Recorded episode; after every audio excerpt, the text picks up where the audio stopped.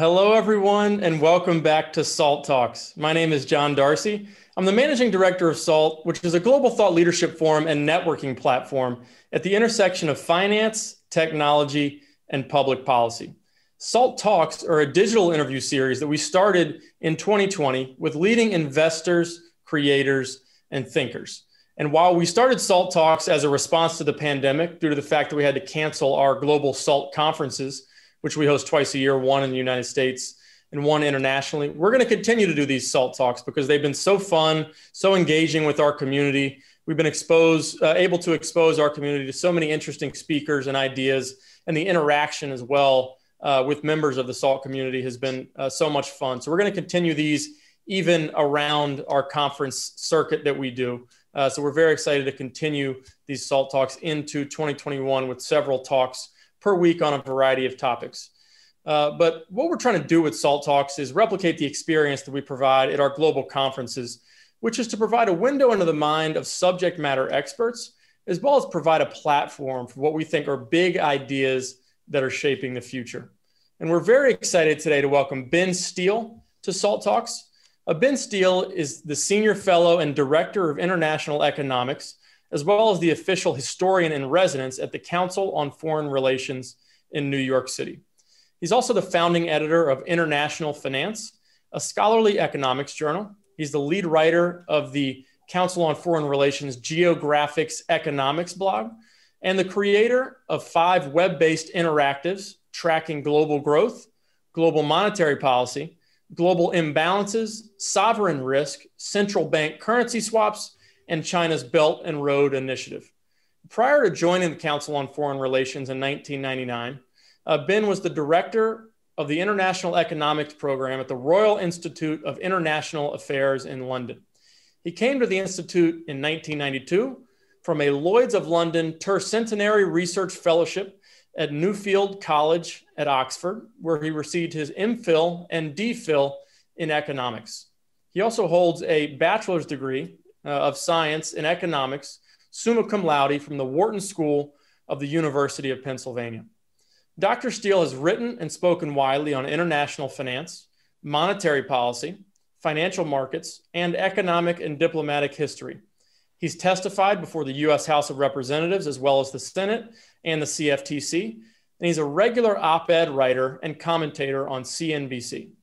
His most recent book, The Marshall Plan Dawn of the Cold War, won the New York Historical Society's 2019 Barbara and David, David Zalaznick Prize for Best Work on American History.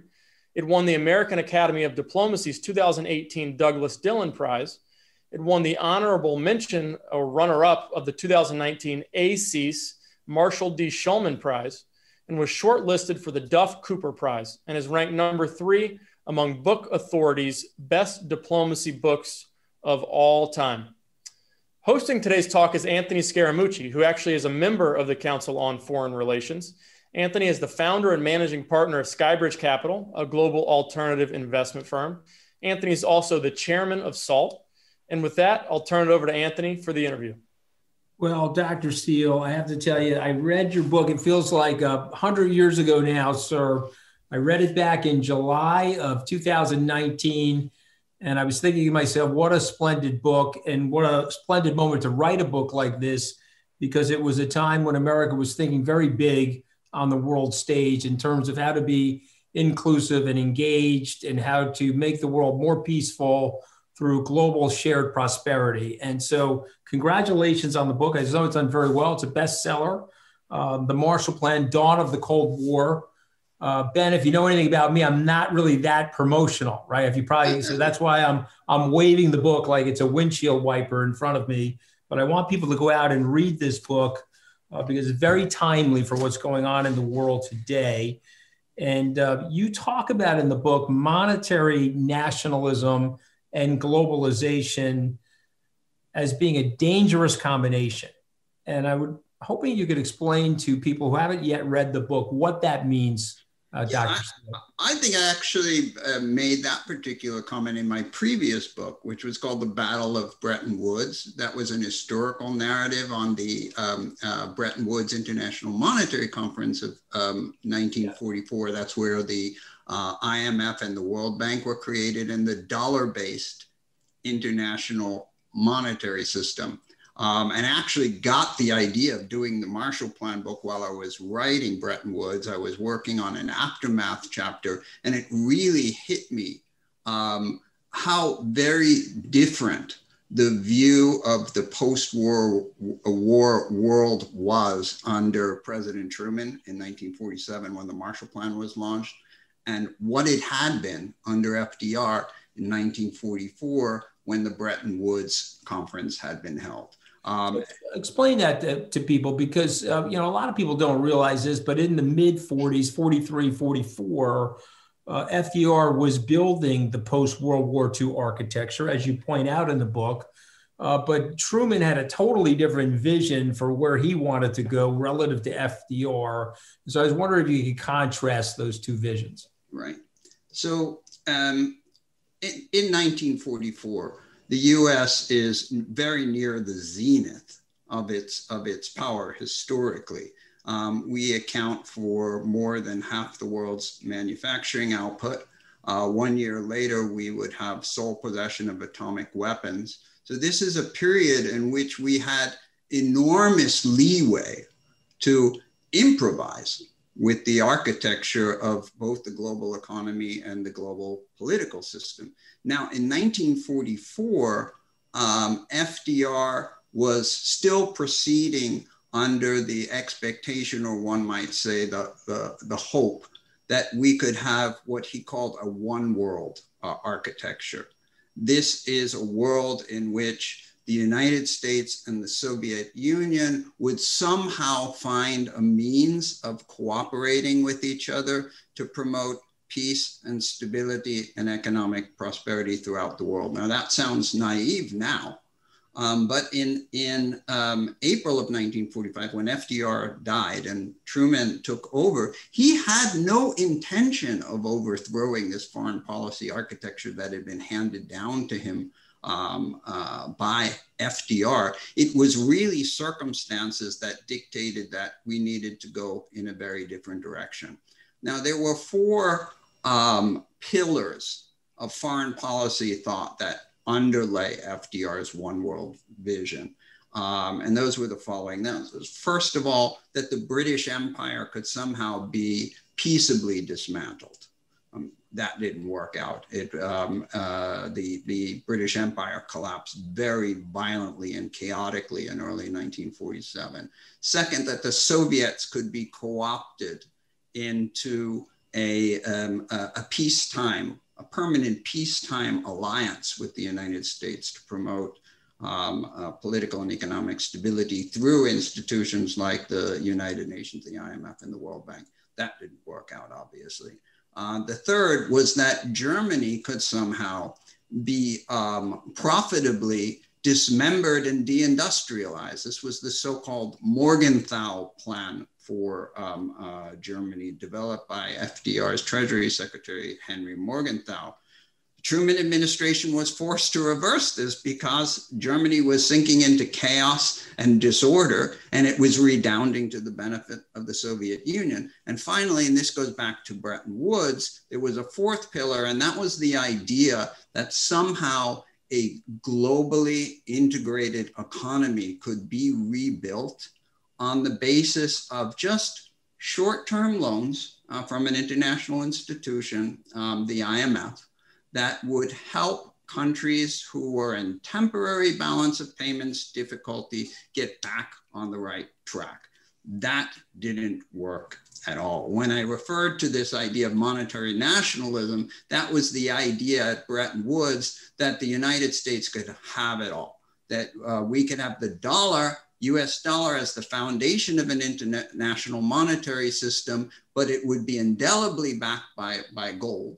And we could meet this promise without, in any sense, tying ourselves down. As I pointed out in that book, it didn't turn out to be anything of, uh, of the sort. So when we get to 1947, and the Marshall Plan, the Truman administration is already in a major corrective mode. Now, the State Department is talking openly about, about a two world vision for the post war order, very different from the one that FDR had developed. And in this world, there would be um, uh, uh, Marshall states um, that would effectively be led by the United States, and these would value above um, all things um, uh, a democracy, a liberal political order, and free markets. And there would be what the State Department called the slave world or the communist world, which would be led by necessity of the Soviet Union. And obviously, the Truman administration wanted to keep that as small as possible, concentrated in Eastern Europe, the immediate periphery of the Soviet Union. And you know, so it's a fascinating time because you also point out in the book uh, that improvisation that uh, oh, we were really trying. It's not, you know, sometimes people look back on the past and say, okay, they had this grand blueprint and they masterfully created this architecture, but it was a work in progress. And of course, we have the situation in Turkey and Greece, uh, which led to the introduction of the Truman Doctrine and the rejection of communism around the world. Um, but before I, I, I, go deeper into the book, I want to touch on Bretton Woods, if you don't mind, because I found that book also fascinating, which is perhaps why I conflated the two. Uh, tell us about the idea behind Bretton Woods, uh, how well it worked, and why it failed. And obviously, with the August of 1971, uh, a pulling of the pin of gold tied to the US dollar by Richard Nixon. Um, give us some of your sense for that. Well, um, Bretton Woods was um, a, rather, a, rather eclectic amalgamation of views about what the post-war world would be. On the one hand, it was an extremely nationalist view, led by um, uh, Treasury Secretary Henry Morgenthau's assistant, um, Harry Dexter White. He was going to build this architecture around a US dollar, which he said would be tied to gold, but in, in no way did he want the United States to be constrained in how it operated its economy um, uh, by gold. So we wouldn't obey any sort of, of rules dictated by the movement of uh, gold ownership um, uh, uh across borders. We would just have so much gold that people would be obliged to use the US dollar simply because after World War II, it was the only credible voucher for gold. It's hard to put ourselves back in that mindset now, but back in 1944, people really viewed gold as being the foundation of money and national currencies just being either more credible or less credible vouchers for gold. By the time we get to 1944, Britain being almost bankrupt, the pound sterling is no longer a credible voucher for gold. So you're left with the United States. But um, on top of that view, um, Harry Dexter White, remarkably, as um, uh, I explained um, in the, the Battle of Bretton Woods, um, was a, a progressive romantic who had um, uh, very positive views about the um, role of the Russian Revolution in, in um, uh, the, the, the, history of mankind. He viewed it as a great liberating event. And he was quite convinced that the world was going to be moving more towards a Soviet state managed economy um, style of operation um, after the war. Um, he viewed um, uh, Republicans in Congress as being um, uh, against U.S. interest by, um, uh, by trying to counter or contain the Soviet Union. And he himself was, in fact, um, uh, uh, an, an agent of the Soviet um, Union. He passed classified documents uh, to them. Um, he pursued um, major foreign policy initiatives that redounded to their interests. And it's hard to, to imagine those things being spliced together.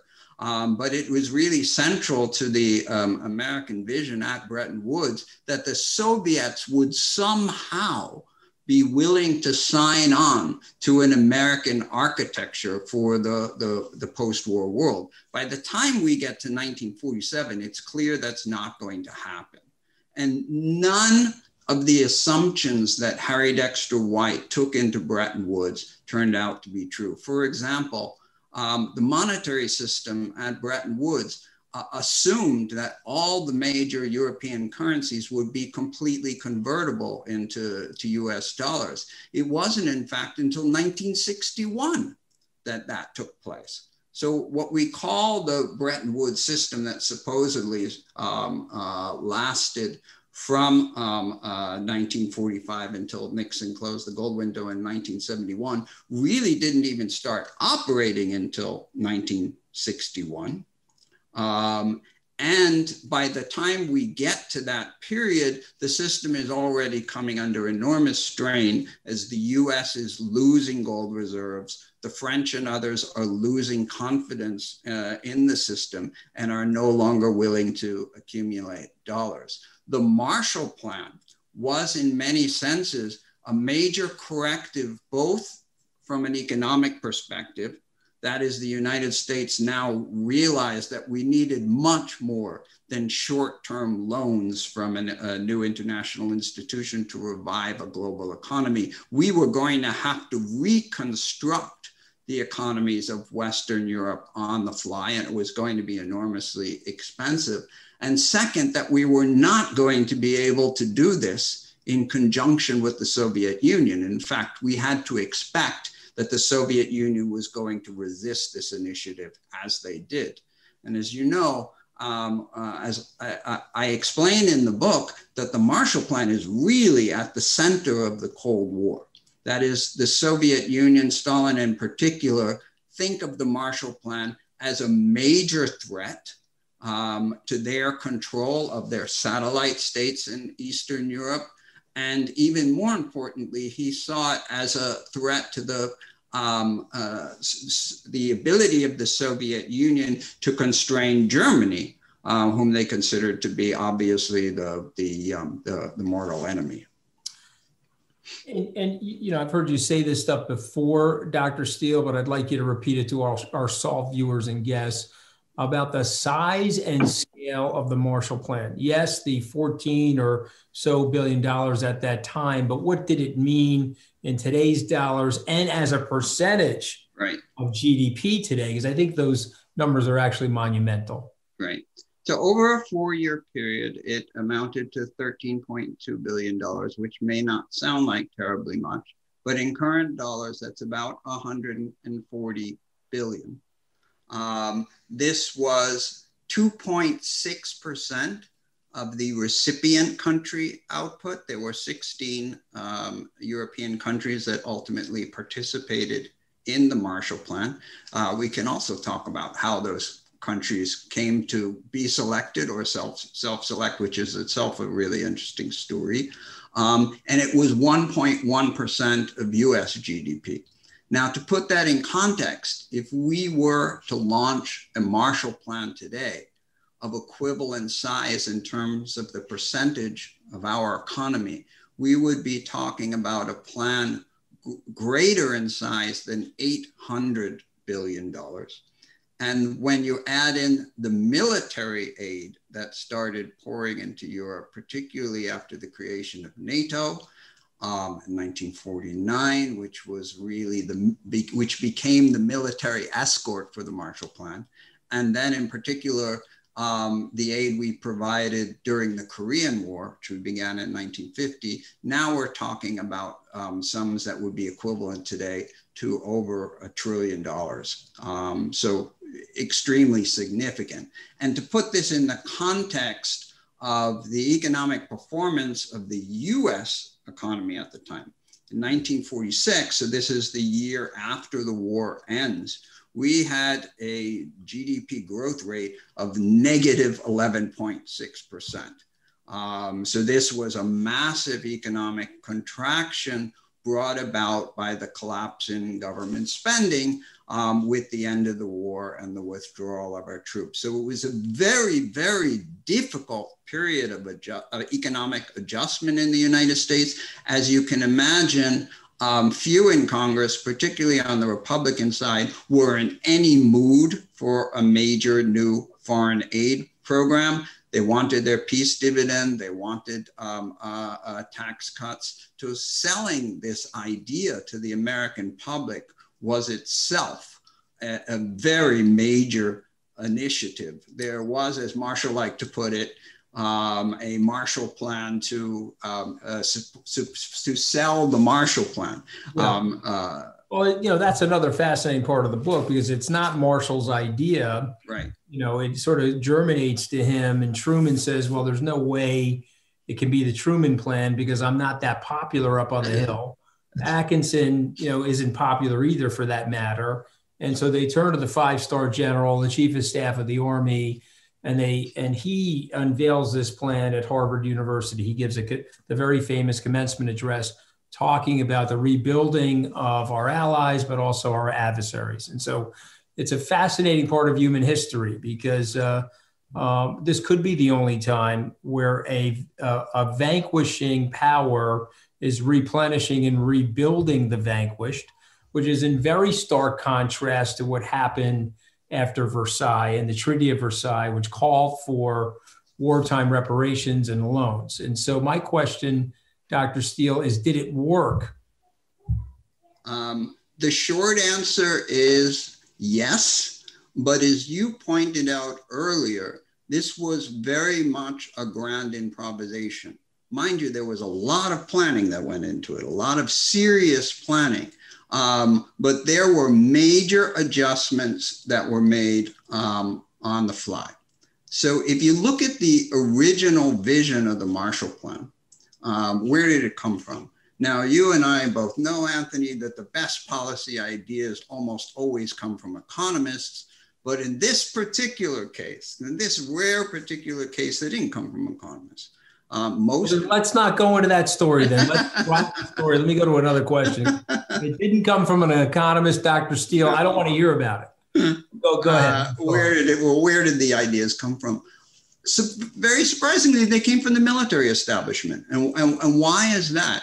Um, consider the situation that we were in in May of 1945 when the fighting stops in Europe. We have over 3 million troops in Europe. The American public wants them home immediately. Um, President Roosevelt had promised at Tehran in 1943 openly to withdraw all American troops from Europe within two years of the end of the fighting. And as I pointed out earlier, Truman at this point is not looking uh, to reinvent the world. He's actually searching for FDR's blueprint so that he can execute it. And he starts withdrawing the, the troops. By the time we get to 1946, the American military and diplomatic establishment knows that they have a huge problem on their hands um, because FDR had believed or wanted to believe that the Soviets would effectively contain themselves after the war, that, that, that is, that they would be satisfied with the, their newly expanded um, borders and security zone, uh, their buffer that they had created in Eastern Europe. But by 1946, it's clear they're not satisfied.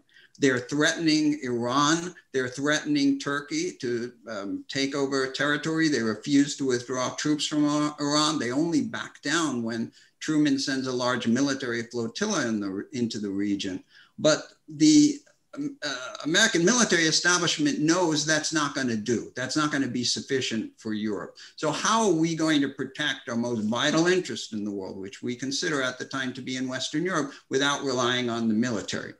Um, and so they looked to um, uh, uh, instigate a new form of asymmetric warfare that we would um, uh, wage against the, the Soviets to counter their conventional force dominance in Europe. And we would rely around our economic power. So we would leverage our economic dominance in the world to rebuild and reconstruct the West European economies as quickly as possible so that they would be able to defend themselves both their external borders and the internal integrity of their political systems. What we didn't wager, um, however, at the time, was that the Europeans wanted no part of an integrated Western European economic and political structure. The French and the British, in particular, said, you know, this is this is a mortal threat um, to our security. If we're no longer going to be um, self-sustaining, if we're going to be dependent on one another, how do we defend our borders? The French, for example, said, you know, you're withdrawing your troops from Europe. In five years' time, what do we do? Um, if the Germans cut off our coal supply, or more likely, since you're going home, the Soviets will have taken over Germany and they will cut off our coal supply. If we're going to go forward with your economic and political integration vision, that is the vision behind the EU, which actually came from the United States. Uh, contra Donald Trump, who, as you know, said that the EU was created to screw the US on trade. It was in many ways created by the State Department.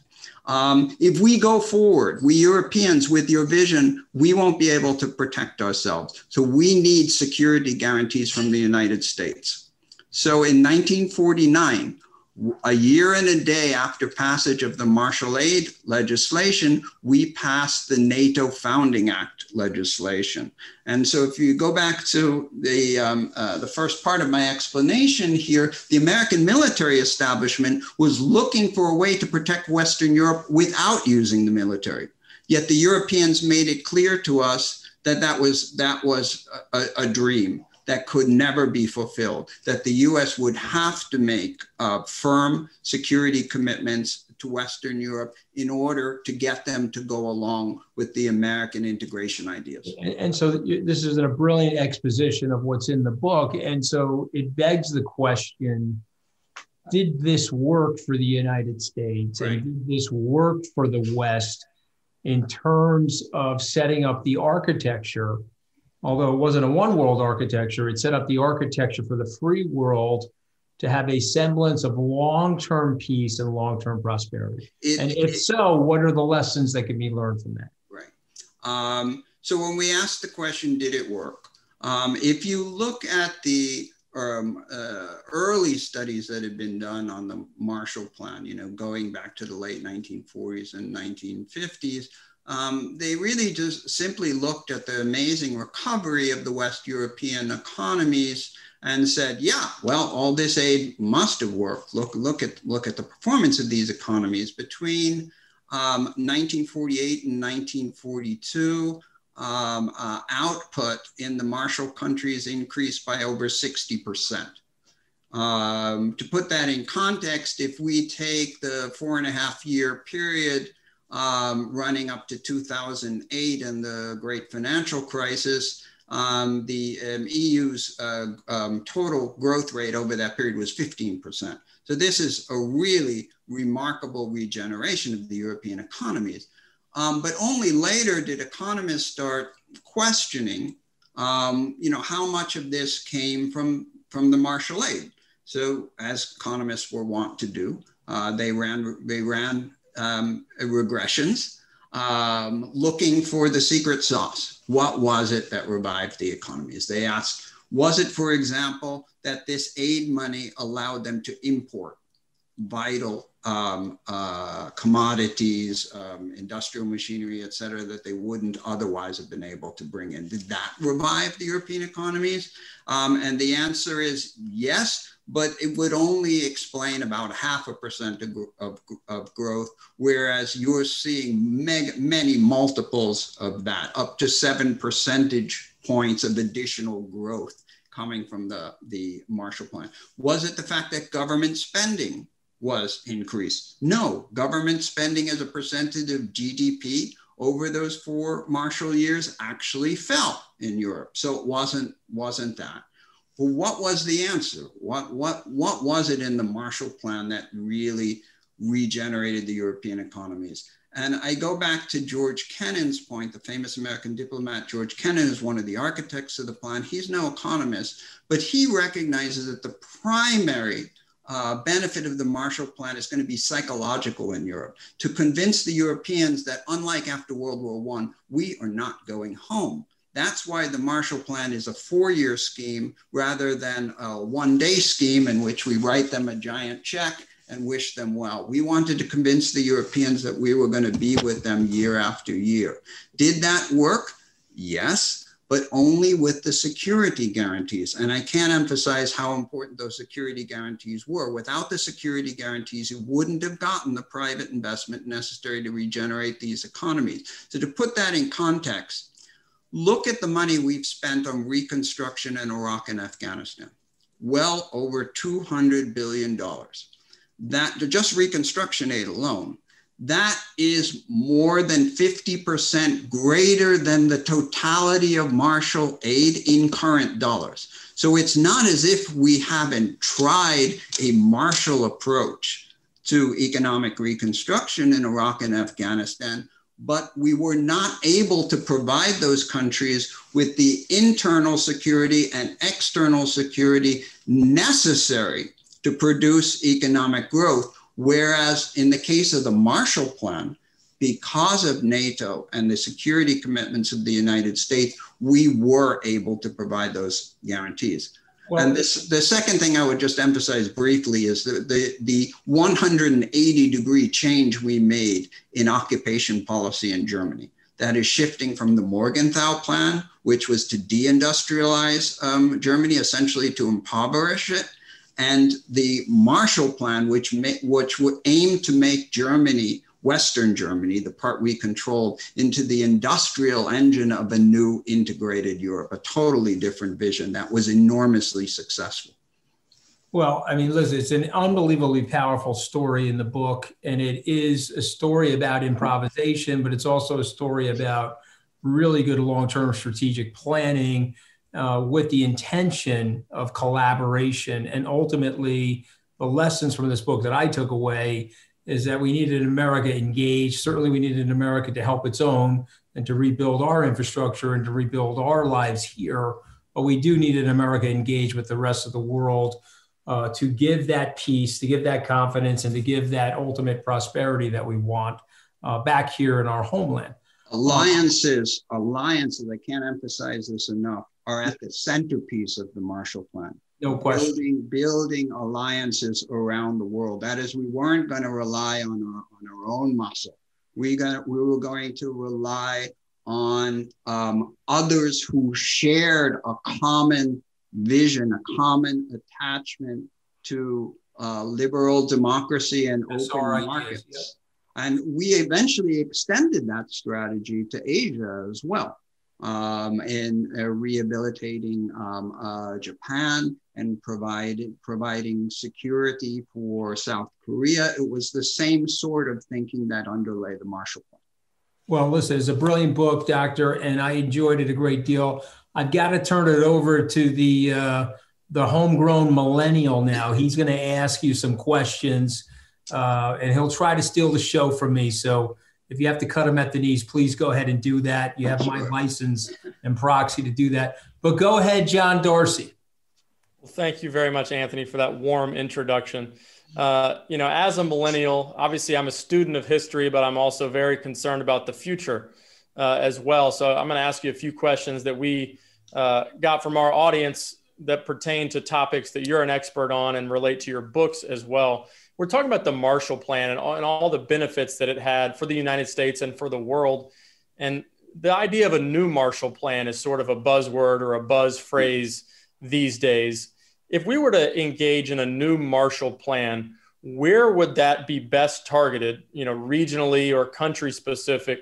And what type of uh, aid and what type of funding would we provide to those regions or to those countries that would not only serve America's interests abroad, but also uh, aggregate to the global economy as well? You know, in, in, recent years, there have been all sorts of proposals for, for new Marshall Plans all over the world. Um, in Ukraine, in Greece, in Southern Europe, in North Africa, the Arab Middle East, Syria, et, et cetera, et cetera. And if you take the, the blueprint of the, the Marshall Plan and try to transplant it to these particular circumstances, you're not going to get success. Um, and why do I say that? Take Syria, um, for example.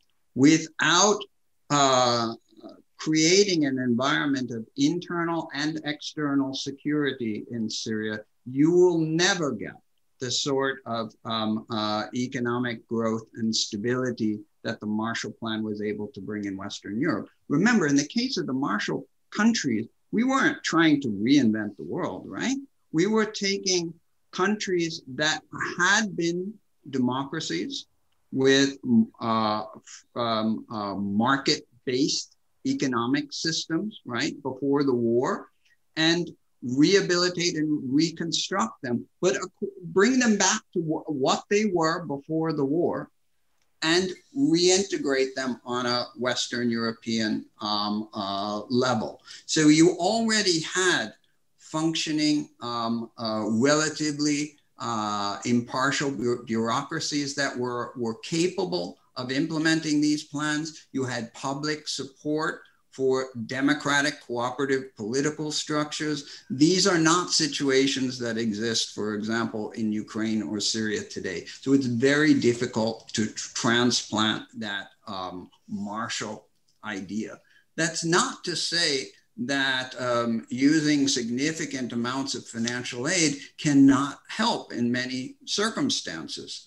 Um, the Marshall Plan analogy has been used, for example, um, to discuss how we should approach climate change. And there's no doubt that it's going to take significant investment in order to address the issues of um, climate change.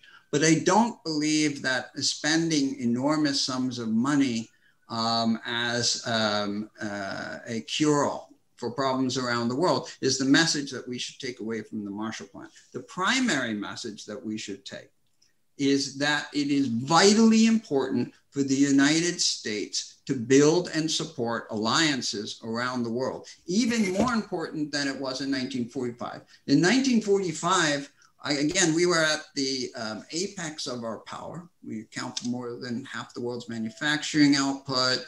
Um, we have sole possession of atomic weapons. We were never in a position, a stronger position to pursue a policy of America first. Yet we didn't we didn't. And why? Because we had a long term view of what the Marshall Plan was about. Uh, let me quote from a remarkable letter. I, I, I, didn't get to emphasize this before, but it's very important that this was a bipartisan initiative. It, it's hard to imagine something like this happening today.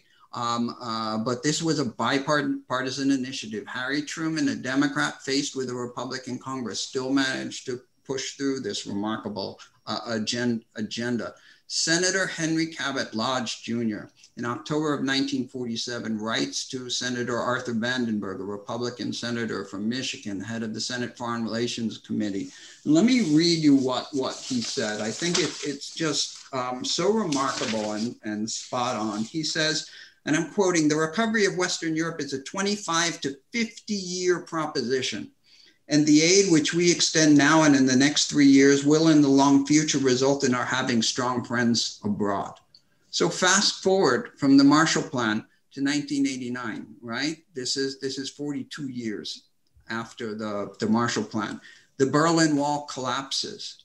And what, what do we notice immediately? That the alliances that America built as offshoots of the Marshall Plan, NATO and the, the embryo of the European Union, are now more popular than ever. The new, newly liberated countries of Central and Eastern European, uh, Central and Eastern Europe are clamoring to get in, whereas the alliances that, such as they were that the Soviets created, like the Warsaw Pact, collapse overnight. Now, these alliances are far more valuable to us today, now that we only represent a quarter of the global economy, than they were in 1945 when we were half the global economy. So we are reaping the dividends today of the investments we made then. Um, so to, to give you other examples of what I consider successful examples of Marshall thinking, think of the creation of NAFTA. Um, NAFTA was not just about integrating the economies of um, uh, North uh, America. It was about putting the political relationship between the United States and Mexico on a very different path. demonstrating to the Mexicans that we respected their, so their sovereignty and that we were treating them as equal partners in an important initiative. And security cooperation between the United States and Mexico improved dramatically after the implementation of NAFTA. So, my bottom line is if you're looking for areas in which to apply Marshall thinking, remember that the creation of alliances for the United States was the central innovation behind it. So I want to switch gears a little bit. Uh, again, talking a little bit more about things that are happening in the modern day, because you wrote a fantastic op ed in Business Insider that cites our good friend Jeff Sonnenfeld. Anthony is a member of the Yale uh, CEO Summit community, as I know you are. Um, and I've had the privilege of accompanying him to a couple of events, and it's a it's a unique privilege to be able to see all those great uh, leaders in one room talking about the issues of the day. And he did a study recently where he surveyed his community, found that 84% of executives said that the failed pandemic response by the Trump administration hurt their business, and that uh, generally the view coming out of those meetings is that a vacuum of leadership has harmed corporate interests and business and the economy in the United States. Trump always viewed the stock market as a barometer of his success. You know, the stock market performed very well during his tenure, as it did under President Obama. And he often said that the market would crash if Vice President Biden, now President elect Biden, uh, were to win the election and take office. But instead, markets rallied after the presidential election and, and the results became clear, and they've rallied in the aftermath of the Georgia Senate runoffs, where the Democrats won to give them a, a majority in the Senate. Why, in your view, are markets rallying on the back of a presidency that you know, the markets did well under Trump? But why today are they rallying on news of Biden winning and of Democrats getting control of Congress? There's no doubt uh, in my mind that there were elements of the Trump um, economic architecture that the markets like very much. For example, my, my co-author, Ben Della Rocca, and I, we looked at the rise in what's called implied earnings growth in stock prices after the successful implementation of, of President Trump's um, uh, tax cuts, particularly the corporate tax cuts in 2017. Um, and we found a significant Trump bump. Um, but we also just um, uh, examined in our Business Insider piece um, what happened to implied earnings growth after the election.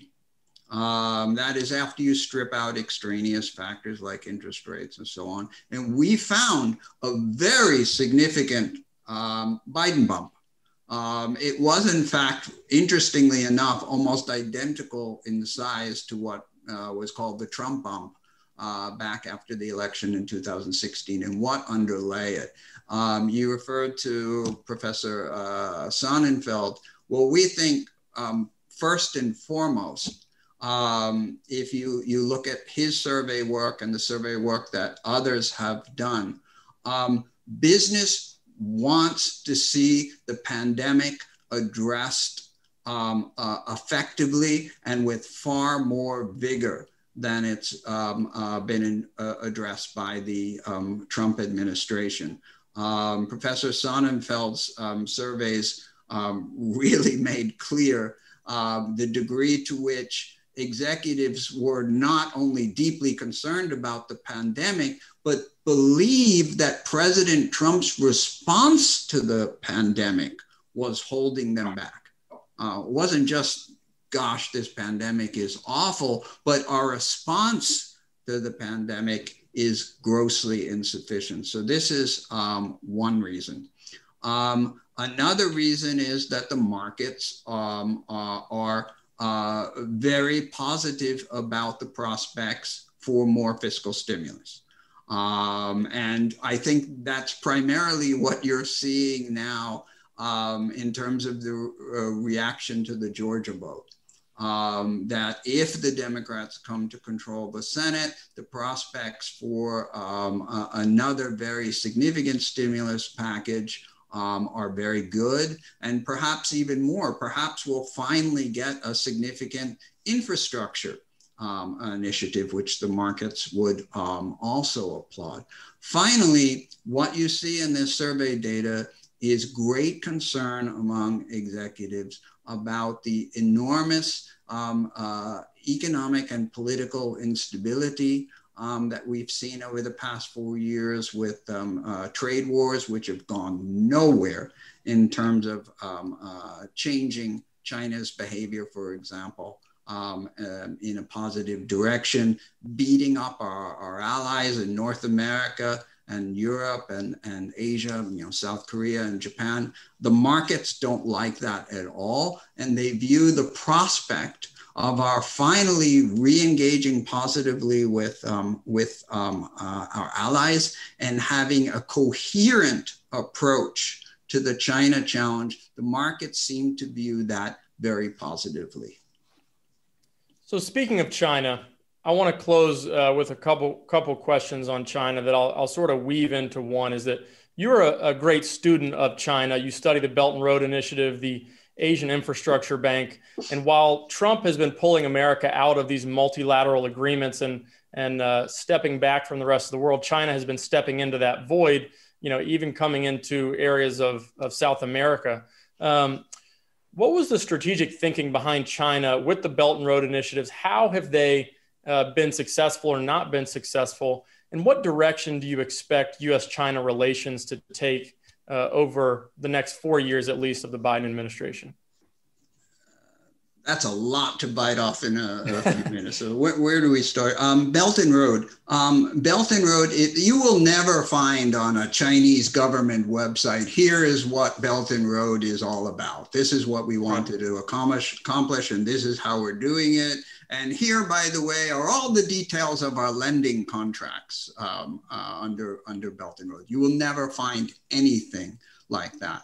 So when I built um, uh, my Belt and Road tracker uh, at the council with Benjamin Della Rocca, how did we find out what China was actually doing in these countries that it was um, uh, lending to for major infrastructure um, uh, project? How did we find out about it? It was extremely difficult to get details of these um, uh, contracts. We had to use in, in some cases estimates based on indirect sources or some things that were published by the recipient governments, but never, never anything that we could get out of China. So China's been very uh, opaque. It wants a few things out of uh, out of Belt and Road. Um, uh, first of all, it wants to start um, uh, getting um, uh, better returns um, on its reserves. It's not investing its central bank reserves in, directly in, in, in Belt and Road. But if you think of the funds as being fungible, um, uh, China is looking for a way to um, uh, diversify away from US investments, in particular um, US um, uh, treasuries, and get a, a, better return. Infrastructure seems to be one way of doing it. Of course, you have massive over. Um, uh, uh, overbuilding in, in China, massive overcapacity. They're looking for some way to create the demand for this. So they're lending to these um, uh, uh, developing um, uh, countries. These countries will then uh, hire um, uh, Chinese firms to, to build uh, the infrastructure. Um, China is, although China itself is a major borrower from the World Bank, um, uh, uh, which is quite perverse because China is now one of is the major competitor to the World Bank as a, a de, de development um, uh, lender. Um, China is um, uh, making these loans at a very significantly higher interest rate. Um, now, when these loans fail, uh, many cases, if you do get details of the contract, like for example, the port facility that China built in, in Sri Lanka, which failed, Sri Lanka couldn't pay back, China takes over these facilities. So even if China did not set out with Belt and Road to become a colonial power, they will in effect become a colonial power and perhaps a, a, a hated one by taking over um, these uh, facilities which they supported with the, this, um, this massive expansion of debt in the developing world. Now, how should we react um, to it? uh, uh, in my view, it's, it's pretty much a no brainer. And let's go back to the, what the US did after World War II. Take the World Bank and the IMF.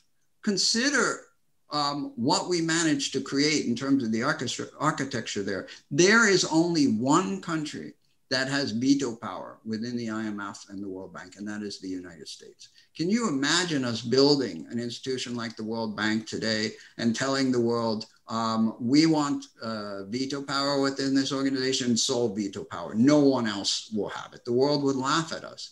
But this is our inheritance from um, uh, our victory in World War II. We should be exploiting it.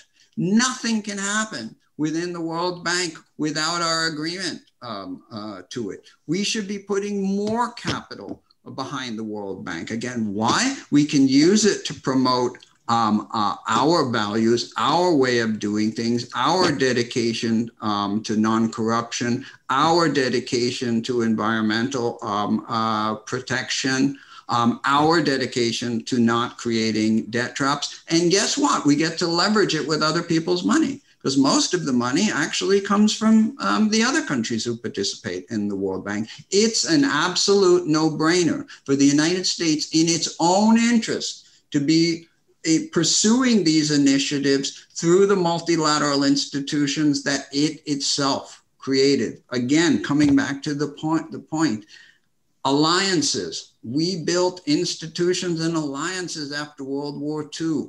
We should be today reaping the benefits of those institutions um, uh, because um, our allies um, have been so significantly um, enriched by, by this architecture that we created. The fact that they're still willing to, to work with us and indeed are enthusiastic about working with us is the greatest advantage that we bring in terms of countering China's rise to dominance in the, the um, uh, global economy. So we should be showing a united face to China. We should be showing um, the world our positive values, our dedication to um, liberal democracy and open, open markets. If we do this together with our allies and within the multilateral institutions that we created after World War II, we will have far more moral capital um, uh, than we would by going it alone.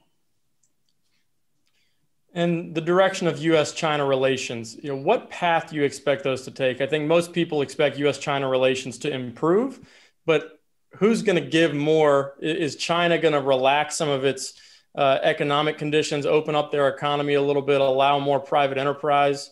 uh, and and less human rights types of restrictions in the country? Or do you expect the United States to be to acquiesce more to uh, demands that that uh, China is making on our on our side? Yeah, uh, unfortunately, I think the road that China is is headed down right now is is pretty clear. It's um, a road towards um, more state economic control, more authoritarian um, political control, more regional belligerence um, toward other other nations in in the area, uh, and we have to be concerned about it. But the question is, how do we address it? And I, I, again, um, I can't harp on this more strongly enough. We need to do it together with our allies. Um, I, I, wrote um, uh, a, a, chapter to um, a, a SAIS volume um, recently in which um, uh, I, I, advocated um, uh, a return to the two world thinking that we implemented in the, the Marshall Plan with respect to China. That is, we need to build a massive coalition around the world of like minded countries with which we will develop things like 5G and 6G um, uh, infrastructure, things of that nature, so that we will not be reliant uh, uh, on China. I do think we should always hold out an olive branch to China and make it clear that if uh, China pursues um, uh, political and economic reforms that will bring them back towards the, the vision that we had um, when China um, uh, entered the uh, WTO um, uh, nearly two decades ago, that we would welcome China, but we are not afraid, together with our allies, to stand up for our, our values and our, our interests. And if we need to construct a new liberal, democratic, open market, international uh, infrastructure from which China is um, uh, excluded, we should be willing to take those bold steps. Benn, thanks so much for joining us. It's a pleasure to have you on uh, and your rich expertise. Two great books you wrote on the battle at Bretton Woods as well as the Marshall Plan. We would recommend that all of our viewers go out and read those books. They provide a rich history as well as lessons that can be applied today uh, as we enter a new era in Washington. So thank you so much, Benn, for joining us. Anthony, do you have any final words? Benn, anything you're writing currently that you could talk about? Yeah, uh, I am writing a political biography of Henry Wallace, um, who was uh, FDR's vice president from 1940 to yeah. 1944. Yeah. Um, Wallace, another, progressive romantic. There you are, uh, exactly. Um, Wallace is perhaps the most interesting, almost president who ever was. Um, he lost out to Harry Truman in a very strange um, open convention for vice president in um, 1944. And um, had he won that nomination, he would have become president on FDR's death and instead of Harry Truman, and he would have tried to take the nation in a very different direction. So I'm writing this book on the basis of um, a new, fascinating new um, Russian and FBI archival material that's never been brought to bear to sort of to tell the story of the, the vision that he had and to really tell a counterfactual history of what might have happened had Henry Wallace rather than Harry Truman uh, become president in 1945. Well, we really appreciate you being on. Thank you. And uh, I hope to get you back on for that book once it's published, Benn. Be my pleasure. Thank you. Really appreciate it, Dr. Steil. Uh, thank you for joining Salt Talks. And thank you, everybody who tuned in to today's Salt Talk uh, with Dr. Benn Steil from the Council on Foreign Relations, out with a new book about the Marshall Plan. Just a reminder if you missed any of today's talk or any of our previous talks, you can access the entire archive of SALT Talks on our website salt.org backslash talks backslash archive. And you can sign up for all of our future talks at salt.org backslash talks. We have several talks a week throughout 2021. We'll take a couple breaks for some conferences that we're doing, but for the most part, we're going to continue this Salt Talk series indefinitely uh, throughout the year. Please follow us on social media. We're on Twitter, Facebook, Instagram, LinkedIn, and please tell your friends about Salt Talks. We love growing our community and exposing more people to the educational uh, expertise that our uh, speakers provide. On behalf of the entire SALT team, this is John Darsie signing off for today. We'll see you tomorrow again on SALT Talks.